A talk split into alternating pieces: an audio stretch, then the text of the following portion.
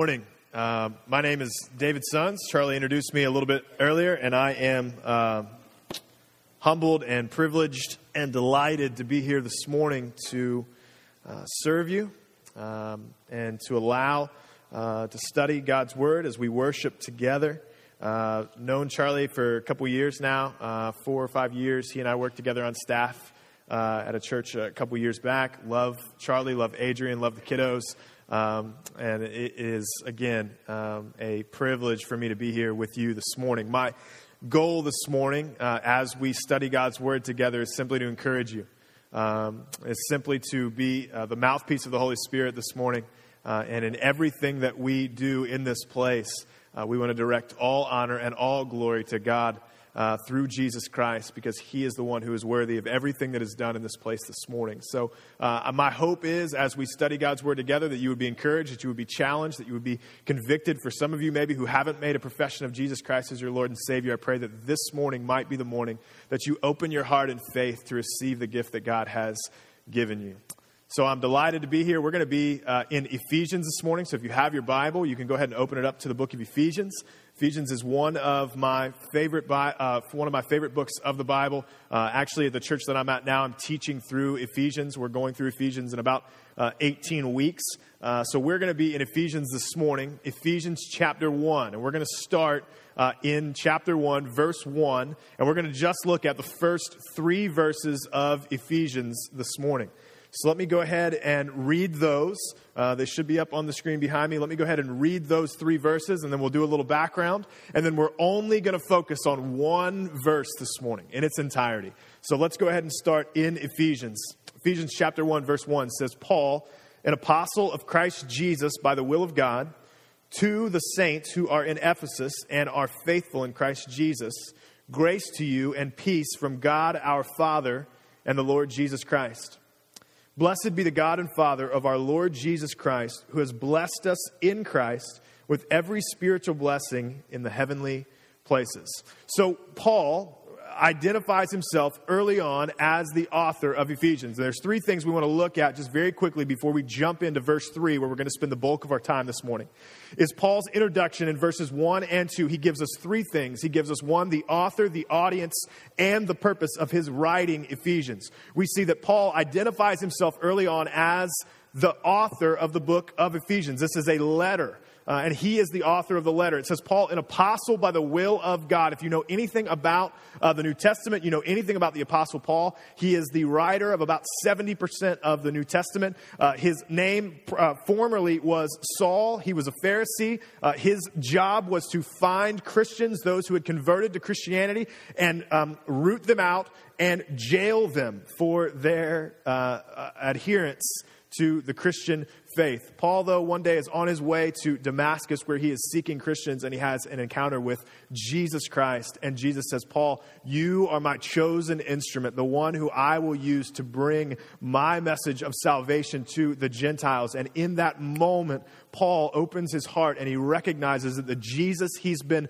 um, not only running from, but trying to stamp out is the one who he has been called to serve. And Paul opens his heart in faith and receives Jesus. And from that moment on, he becomes the most dynamic, uh, I believe, the most dynamic um, believer outside of uh, maybe Jesus Christ and some of the original apostles um, ever in the history of the world. Paul's life changes in that moment. So he identifies himself early on. He says that I'm an apostle called by God, that I wasn't moving in God's direction when he called me. Um, there's a pastor named John Piper. He says that God is not in the business of calling people who are moving in his direction.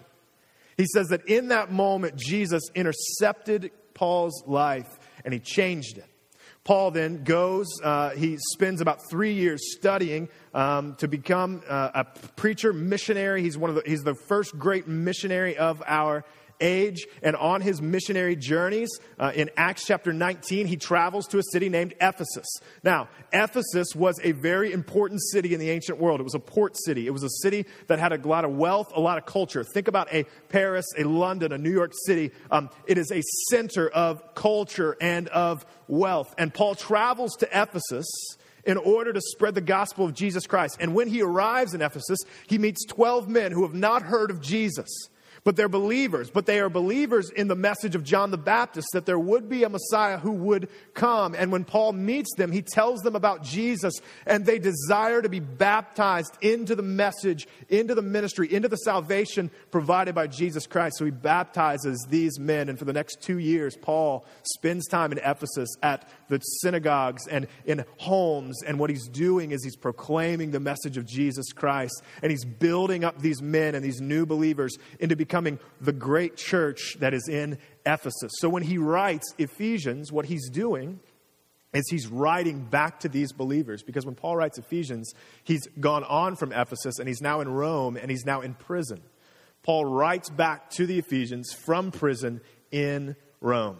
So we see that the author is Paul, the audience is the church at Ephesus. And finally, as we get into verse 3, verse 2, he says, Grace to you and peace from our Father and the Lord Jesus Christ. Now, something interesting that you'll notice every time Paul writes a book, there's 13 in all. He's written uh, Galatians, Ephesians, Philippians, Colossians, 1st, 2nd Timothy, uh, 1st, 2nd Thessalonians. All of Paul's books start off with some phrase of grace to you.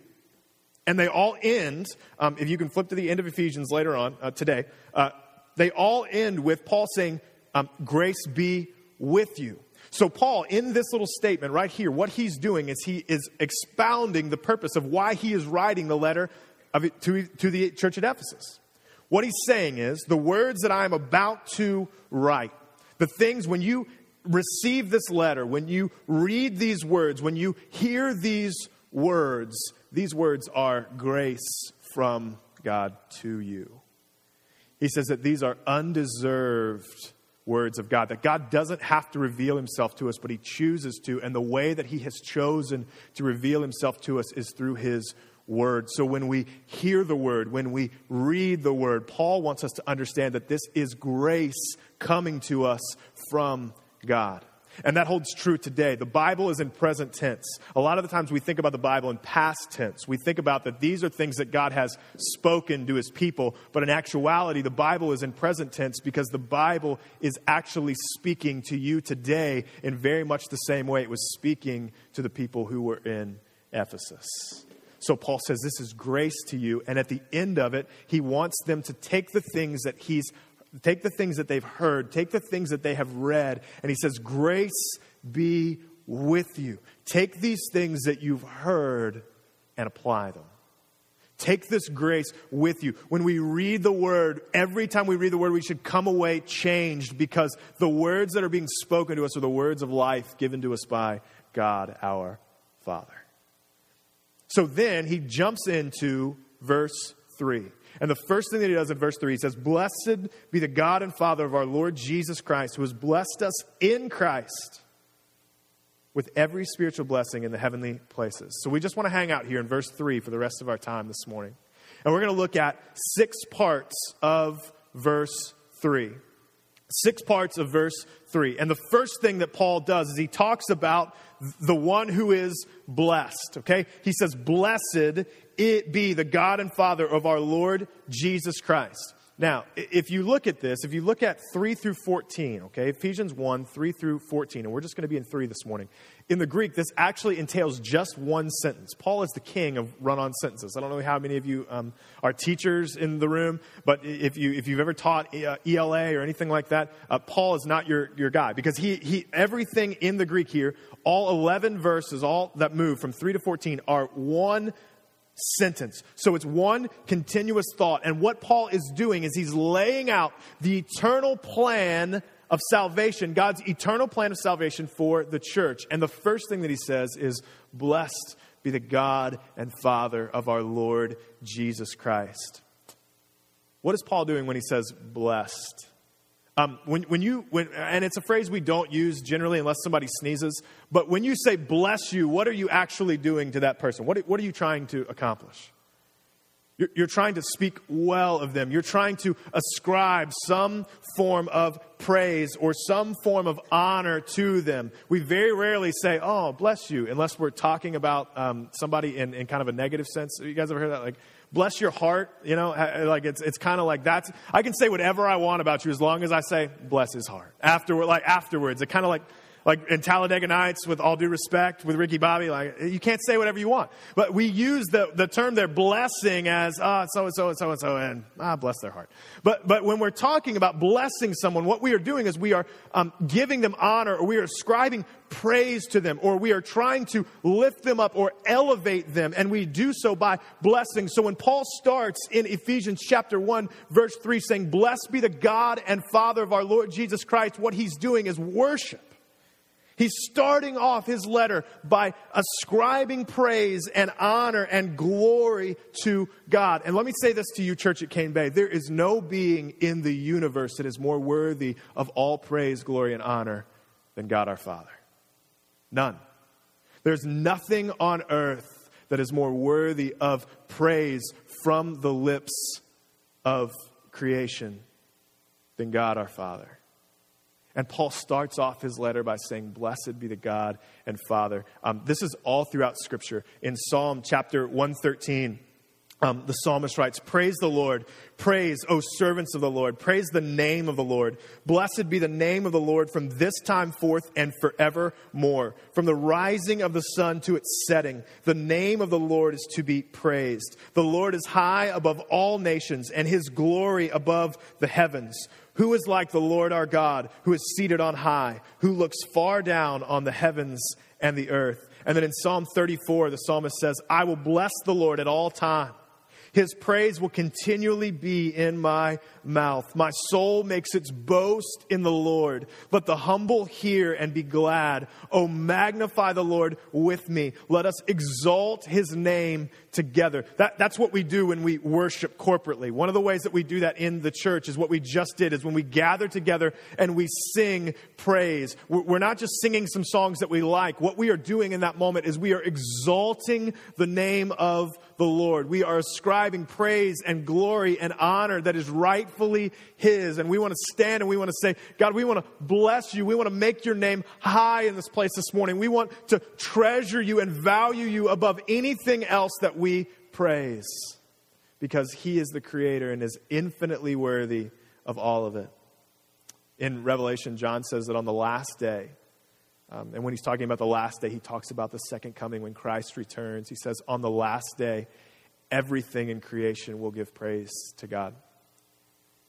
Even those who are adamantly against giving God any praise with their life now, on the last day, John says, everyone will see how great our God is. In Revelation 5:13 he says, "I heard every creature in heaven and on earth and under the earth and in the sea and all that is in them saying, to him who sits on the throne and to the lamb be blessing and honor and glory and might forever and ever." He says that we bless God the creator because he is good and he has given us life and breath and everything that we see is due to the works of his mighty hands. He is infinitely worthy of your praise, Cane Bay. If he were not, there would be no purpose for us to be here. He is infinitely worthy. And Paul starts off Ephesians chapter 1, verse 3. He wants to do that. He wants to establish that early on, that it is God who is worthy of our praise. The point of all creation is to proclaim the glory of God. Psalm 119 says, The heavens declare the glory of God, the sky above proclaims his handiwork. The point of all of creation, you and I, is to expound and proclaim the glory of God. So we look at God as the blessed, and then he moves on. So he says, Blessed be the God and Father of our Lord Jesus Christ. So let us ascribe praise to the one who is worthy of it. But then he moves on and he says, Who has blessed? Okay, so, so now we see two, two points of worship. That, that we want to worship God because, he, because of who He is. But now the second part of it is we see that God is also the blesser. If that's a word. ELA teachers, don't, don't, don't hold me to that. He, is the one who bestows blessings. That not only do we give him praise for who he is, but we give him praise because of what he does. He is the God who has blessed. Because God is good and he is holy and he is the creator um, in his very nature. God is not good simply because he does good, he does good because he is good, if that makes any sense to you out of his very nature. His very nature is goodness and mercy and justice and holiness. And out of his very being, he gives those things. Says that he gives good things so that God is both the blessed and the blesser. Um, one of the ways that I like to do this, I teach students, and, and one of the ways that, that I like to do this is very, very simple. I just like to say this phrase over and over and over and over again. Um, I like to tell them um, God is good and does good always that God cannot do wrong. He cannot um, be mistaken. He cannot operate outside of the very nature of His holiness and goodness. So, a simple way for me to say that is simply God is good and does good always. We just read James 1:17 where it says, "Every good and perfect gift is from above, coming down from the Father of lights, with whom there is no shadow or variation due to change, which means the same God who said in Genesis chapter 1, Let there be light, and there was, and he spoke creation into being. That same God is the same God today, that he has not changed. The goodness of his nature is the same, and that he gives good gifts in very much the same way that we see him giving good gifts in the scriptures. God is good and does good always. What this simple phrase does is it shows and it reminds us that God is both the source and the giver of all things good. Everything that we have that is good, God is the source of and the giver of all things good. So when we bless God, what we can do is simply give Him praise. We, we bless God by, by, by speaking well of His name, by telling our neighbors of the goodness of God, by singing corporately worship songs. We are blessing God by ascribing to Him praise that is rightfully His. And the way that God blesses us is He communicates good to us through His actions. He responds by blessing us and communicating good to us through the gifts that we have. So Paul starts off by saying, Blessed be the God and Father of our Lord Jesus Christ. Let's ascribe praise to him who has blessed. Out of his goodness, he has given. The third part that we see is that he's given who are the blessees or the ones who are being blessed. And it's that next little word, and it's just us. Praise be to the God and Father of our Lord Jesus Christ who has blessed us. We are the recipients of God's good gifts.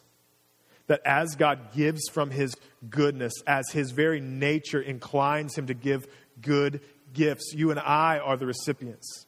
Now, there's varying degrees of God's giving. Um, there, there, there, uh, uh and I'll talk about two, two ways that God gives, and, and, they're, and they're different. And then we'll talk about why they're different and, and how you differentiate between the two. Um, there's something called common grace. Okay? Something called common grace. That is just the grace that God has given to all people, regardless of belief, um, regardless of time period, regardless of anything that you've done. God has given us common grace. Jesus talks about this in Matthew chapter 5, verse 45, where he says, God makes the sun rise on the evil and the good, and the rain to fall on the just and the unjust. So, all of us, all human beings, regardless of your belief system, are recipients of God's common grace. Okay? Um, I mean, the breath that we are taking, the oxygen in this room, is, is God's common grace to us. The, the sun this morning that, that rises, that warms the earth, that it hasn't, that's God's common grace to us. All of us, regardless of belief, are recipients of God's common grace, of the fact that we have air to breathe the fact that there is a sun, the, the fact that um, we have uh, um, one of the things that I like to do is, is met, the field of medicine. That is a common grace given to us by God. It doesn't matter about belief system. It's just something that He has done out of the goodness of who He is that all men benefit from. It's this common grace that He's extended to all people. And then there's a second type of gifting that God gives, and this is called saving grace. And this is the grace that God bestows, the gift that God bestows upon his children and those who have entered into a covenant relationship with him. Um, let me give you an example. I just recently got married, okay, uh, four months ago. My wife's here, Allison, she's in the back, uh, and my in laws uh, are here as well. Um, when, I, when I wanted, Allison and I were, were dating, uh, I, knew, I knew on date two that, that this was the girl that I wanted to marry. It took me a little bit longer to convince her, uh, but but I knew that, that this was the girl that I wanted to marry, and and there was a whole long process. We dated for for about seven months, uh, and I was ready to marry her. And I went to I have my, my mom and my sisters, and I said, uh, I'm ready to uh, ask Allison to marry me. And they were like, great. So they were like, what, uh, uh what, what's your plan? And I was like, well, I'm going to get an engagement ring and I'm going to ask her to marry me. They were like, awesome. They were like, what kind of ring are you going to get? I was like, an engagement ring. And they were like, no, no, no. What kind of ring are you going to get? Like, what are you going to say when you go in and ask the sales lady? I was like, I'm just going to walk in and be like, I want an engagement ring. And my mom and sisters are like, oh no, no, no, no. So, so for the next few minutes, they like start to tutor me on all of the different kinds of, do you know there's a whole bunch of different kind of rings? I, I did, I had no idea about any of this. So I went and literally I walked into this jewelry store and I just said, I need an engagement ring. And the lady was like, "What kind of ring?" I was like, "I have no idea." And she was like, "Oh, bless your heart. Come on." So, uh, so, so she just took me around, and, and we started looking. And, and so I, I, got the ring, and I took it, and I was like, "Okay, I'm not sure when I'm going to propose yet, but I'm going to hold on to this ring." And I shoved it under my bed at my house so that I wouldn't like look at it and think about it. Uh, I got an entire week before I was like, "I got to do this." So I proposed, and in that moment, the Lord blinded her eyes for whatever purpose, and she said yes. And I was like, "Awesome!" Uh, and we got we got married. Uh, we got married in October, October 8th. It was our, our, we've been married for four months as of Wednesday, I think it was. So um, we've been married for four whole months. Some of you were like, oh, yeah, bless your heart. Uh, so four whole months uh, that we've, we've gone on. And, and, one of the things that we're beginning to learn is um, how, how we interact as husband and wife. And when we stood before our friends and our family, before um, our God and Creator and our Savior Jesus Christ, we made vows to one another um, that said, we're going we're going to be in this covenant relationship. I've made vows to my wife, and she's made vows to me. So there's a relationship there that's going to be different than my relationship with anybody else. Um, this doesn't mean that, that um, so, so here's a couple things that, that I've dedicated to my wife uh, solely. Um, I, I'm committed to her emotionally. Okay? So, so she is going to be the one that knows me most intimately. She is going to be the one that knows how I tick, who I am, um, and vice versa. I should be the one that is investing in her, getting her to trust me and, and, and become emotional, and, and we are having emotional connection together as husband and wife. Now, this doesn't mean that I don't know other people. I do. I, I know other people, have friends and different things, but none of those outside relationships are going to be as key as the relationship that I have with my wife. Um, intimacy, okay? I, uh, when you get married, I, I've reserved my body for her. She has reserved her body for me. So I say in a covenant relationship um, that you're mine and, and I'm yours. I'm not going to go out and sleep around with other people because we have entered into a covenant relationship. So when I enter into a covenant relationship with you, the way that I interact with other people changes. The gifts that I'm giving you, the gifts that you are giving me, are different than the gifts that I'm giving to other people. Provision is another one. I'm going to care for my wife um, in, a, in a very special way. Okay, I, I, this doesn't mean that I don't care for other people. This doesn't mean that I'm, that I'm not polite, that I'm not respectful, I'm not looking to help. But my primary source of provision is my wife and one day our children.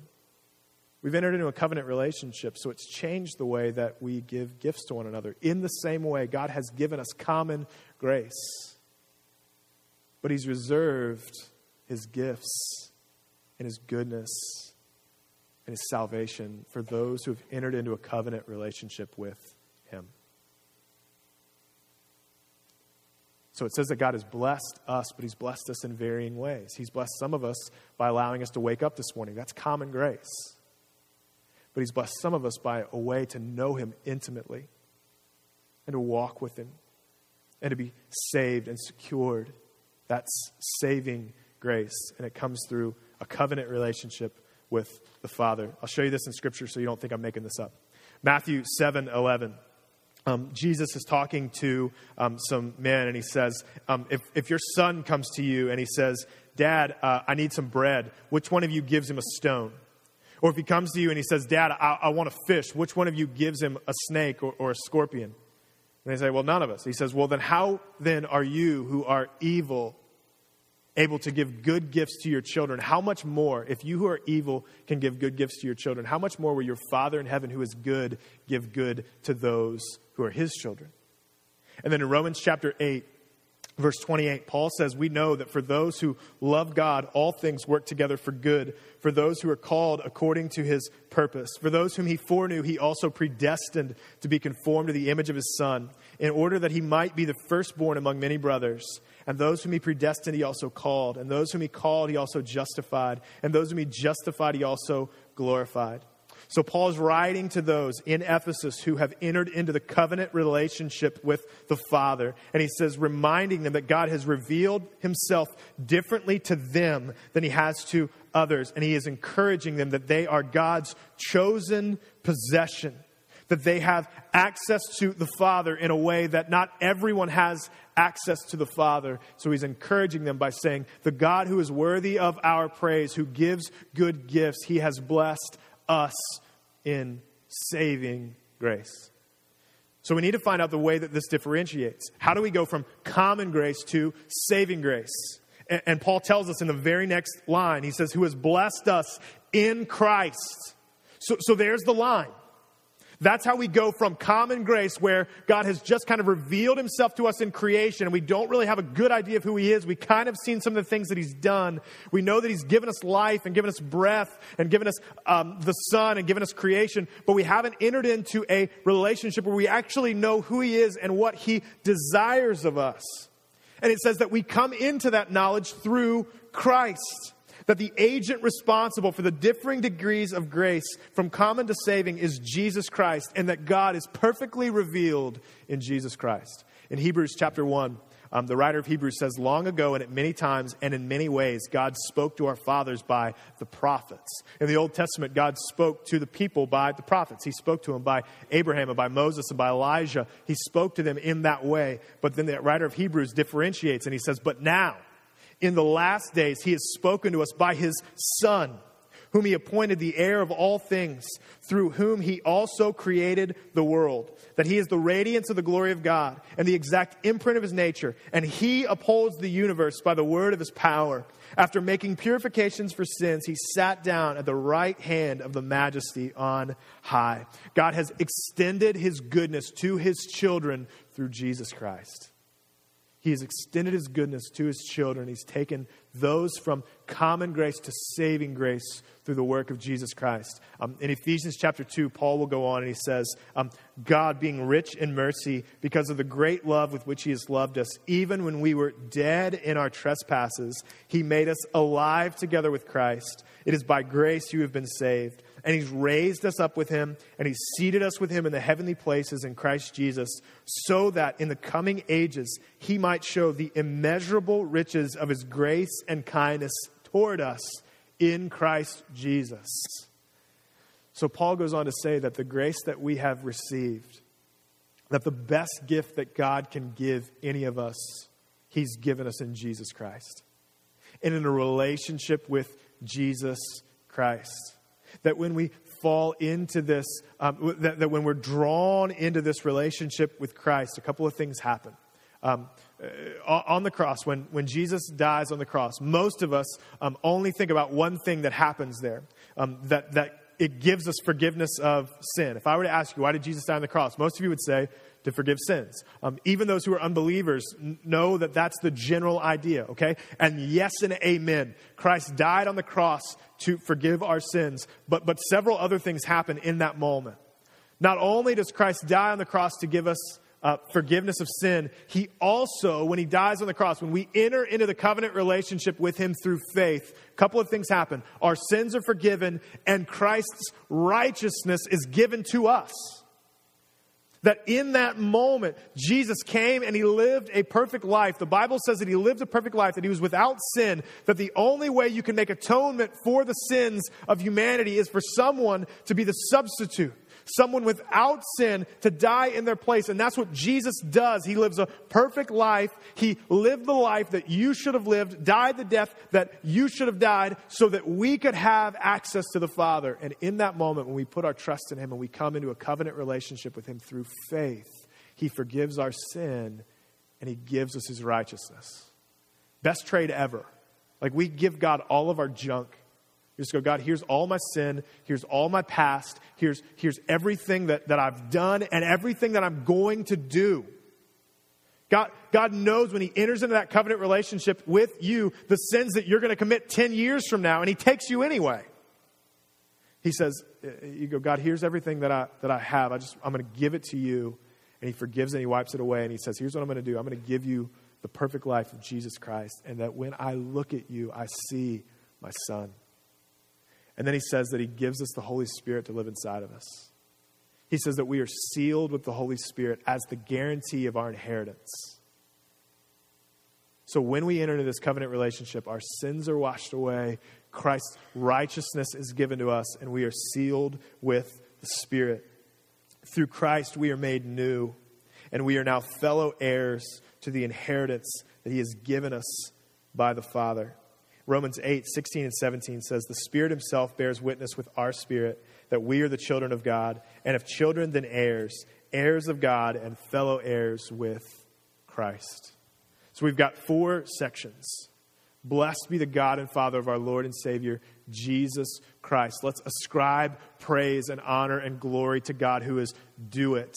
And out of his goodness, he has blessed. He gives out of the goodness of his nature, and he's blessed us he, he's blessed those, some with common grace, with the grace um, that is bestowed to everyone, but with others, his children, those who've entered into a covenant relationship with him, he's given them saving grace. He's given them salvation. And the way that he gives it is through Jesus Christ. The only way that we can reach the Father is not by works, not by anything that we can do. It's only through a relationship with Jesus Christ because it's through his righteousness that we are made righteous.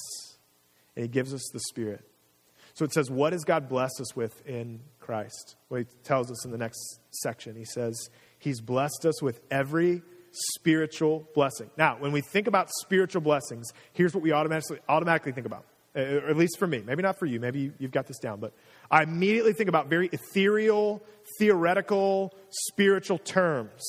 Okay? Um, I don't think about things that are tangible. Okay? I think about righteousness. I think about mercy, I think about grace, but I don't think about lunch. You see, what, you see what I'm saying? So, so we think about that he's blessed us with every spiritual blessing, yes and amen. But, but what Paul is saying here, when he says spiritual blessings, he's talking about the source of the blessings, not the extent of them. Which means this every blessing that comes from God is a spiritual blessing.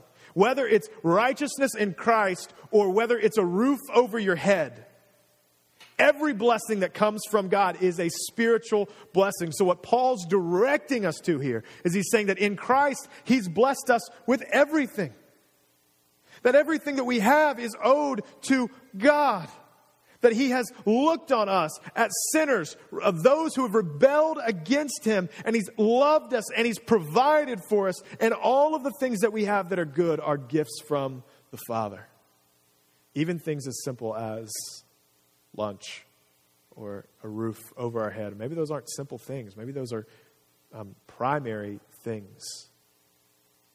But He's given us every spiritual blessing that is in Christ. Uh, in 2 Peter 1 3, Peter says, His divine power has granted to us all things that pertain to life and godliness through the knowledge of Him who called us to His own glory and excellence. So in Christ, we have the power to walk through life free from sin and rejoicing in the goodness of God. But sadly, many Christians don't live in this freedom or joy because they failed to recognize the gifts given them in Christ. Let me give you a couple of examples. The way that we see this most exemplified is that as believers, some of you who are believers in the room, I'm talking to Christians that are in the room, okay? God has given you everything that, that pertains to godliness and life in Jesus Christ. He can't give you any more than what He's given you in Christ. The way that we fail to recognize this sometimes is we pray for things that we already have. Here's how some of you have prayed that God would give you more love, but he tells us in Romans 5 5 that God's love has been poured into our hearts through the Holy Spirit who has been given to us. So he said God's love's already been poured into our spirits through Christ. Some of us pray for more peace.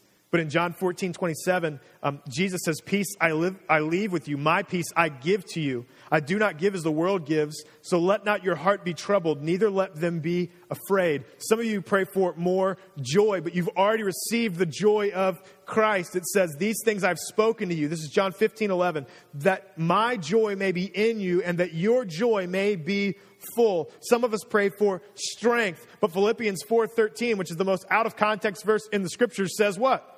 I can do all things through Christ who strengthens me. Some of you drank your coffee in a mug this morning that says that. That doesn't mean that you can score touchdowns on the football field. What it means is that God has given us in Christ every ounce of strength that we need to walk through whatever it is that we are walking through today.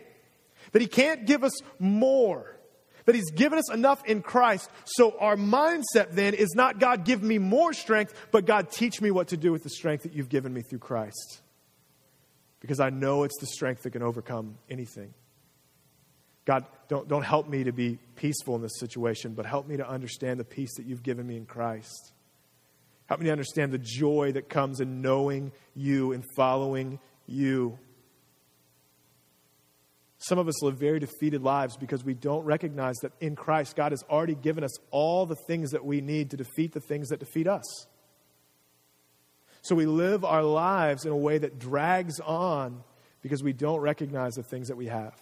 Um, example How many of you have ever been to Sam's Club? You guys have a Sam's Club in Charleston? Okay, Costco, maybe? You guys, some Costco fans? We just got a Costco where I'm from. I'm kind of pumped. I haven't been in there yet. I've just kind of drove past it. You know, there's always that moment where it's like, I don't know.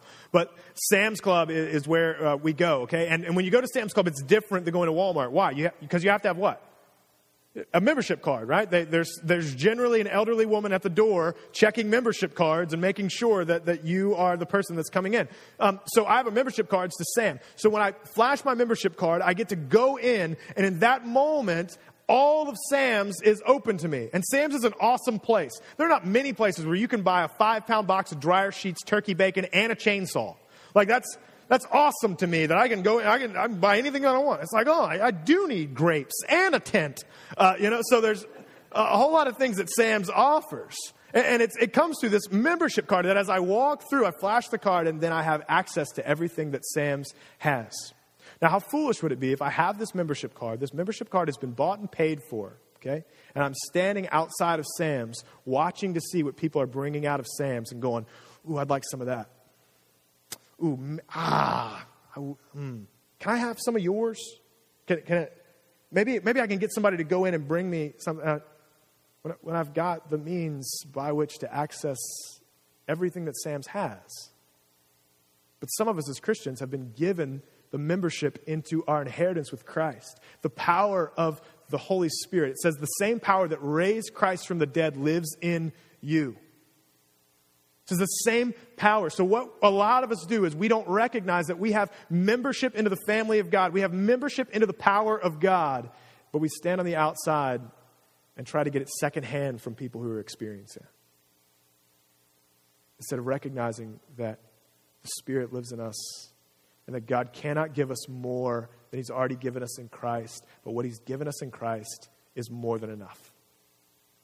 So he says that he's blessed us with every spiritual blessing in the heavenly places. And, and, and, this is basically just Paul saying that our inheritance, that the gifts that he's given us in Christ, that they're not just temporal, that they're eternal.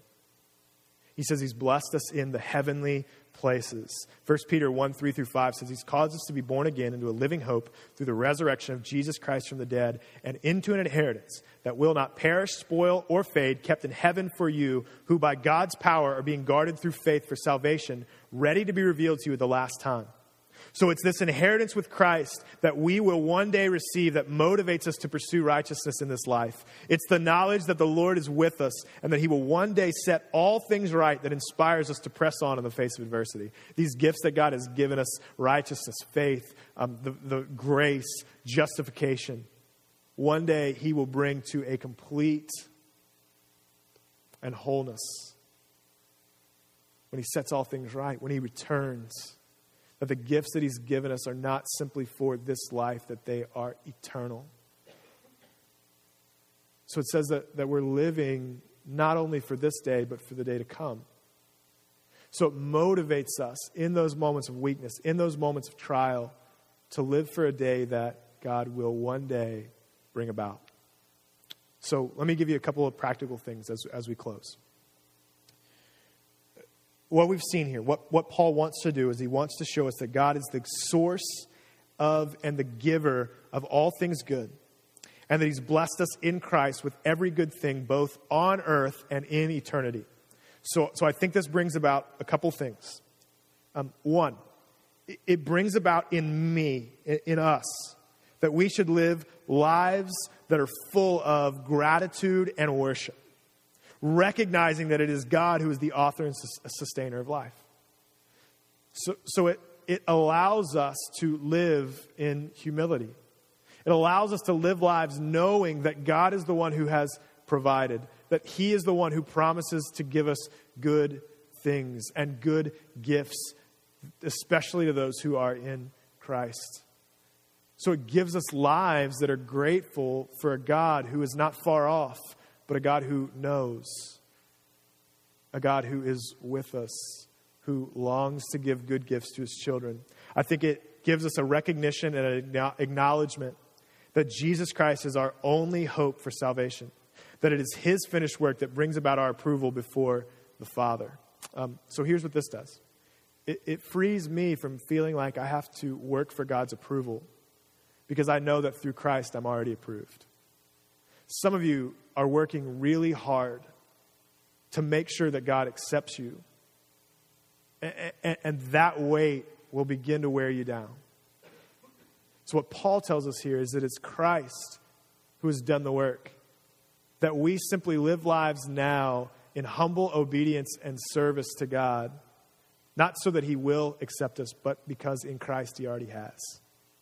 I think the third thing that it teaches us is it gives us a boldness of living and of praying that recognizes God has given us all that we need in order to pursue godliness and live triumphantly over sin. So, so we shouldn't pray, we should pray boldly. We should live bold lives for the glory of God because we recognize that in Christ we have everything that we could possibly need to overcome the things that God brings into our daily lives. Finally, it shows us that our hope is not temporal, but it's eternal. Um, I close with this story. I, I, did. I went to two funerals last week. I participated in one and um, just was there in honor of someone another. One woman was 84, and, and then I did the funeral for an eight year old girl. Um, and I sat with the little girl's father, and we talked in the backyard the, the day before we were going to bury her. And, I'll never forget one of the things that he said to me. He, he just said, Some people are going to say that her life was too short, that she went too soon. But he said, But I don't measure her life in her time spent here. We measure it in the time she spends with her father in eternity. And I was blown away by that. I, I don't, I couldn't resonate with that pain. I, didn't know. I, could just sit, but I was listening to this man talk about his daughter in a way that said he knows that she's with the Father and that the promises that he made to that little girl in her short eight years of life are now being fulfilled in eternity. 84, 8. It's coming. There's a day coming for all of us. Could be sooner rather than later. And maybe for some of you today that don't know Christ, this is God's pursuit of you this morning. That He showed you that you've just been under common grace, but that grace doesn't last. That grace goes away when we die. But the saving grace, the grace that comes through a covenant relationship with Jesus Christ through faith, is grace that lasts for eternity. Would you pray with me? God, thank you for your word. Thank you that it is good and it is true. Father, you are worthy of all honor and all praise and all glory in this place today. And Father, we want to ascribe to you everything that is yours. Father, through our words, through lives lived for the glory of God. Father, we just want to lift your name high in this place. We know that you are the God who has given us all things that are good. You've given to them your, to your children through Jesus Christ. So, Father, I pray for those that are here this morning. Pray for some of those, Father, who are believers who are living defeated lives because they don't recognize, God, that you've given them everything that they need in Jesus Christ. That He is the one who is powerful, He is the one who is able to overcome anything that is in our path. That, Father, the gifts that He has given are not temporal, God, but they are eternal. Father, for some in the room today, they may have never come to a saving knowledge of you. And Father, you are pursuing some hearts in this room this morning. Father, I pray that they would open their hearts to receive you. God, that they would not trust in their own works or in their own righteousness, Father, but they would trust in the saving and finished work of Jesus Christ.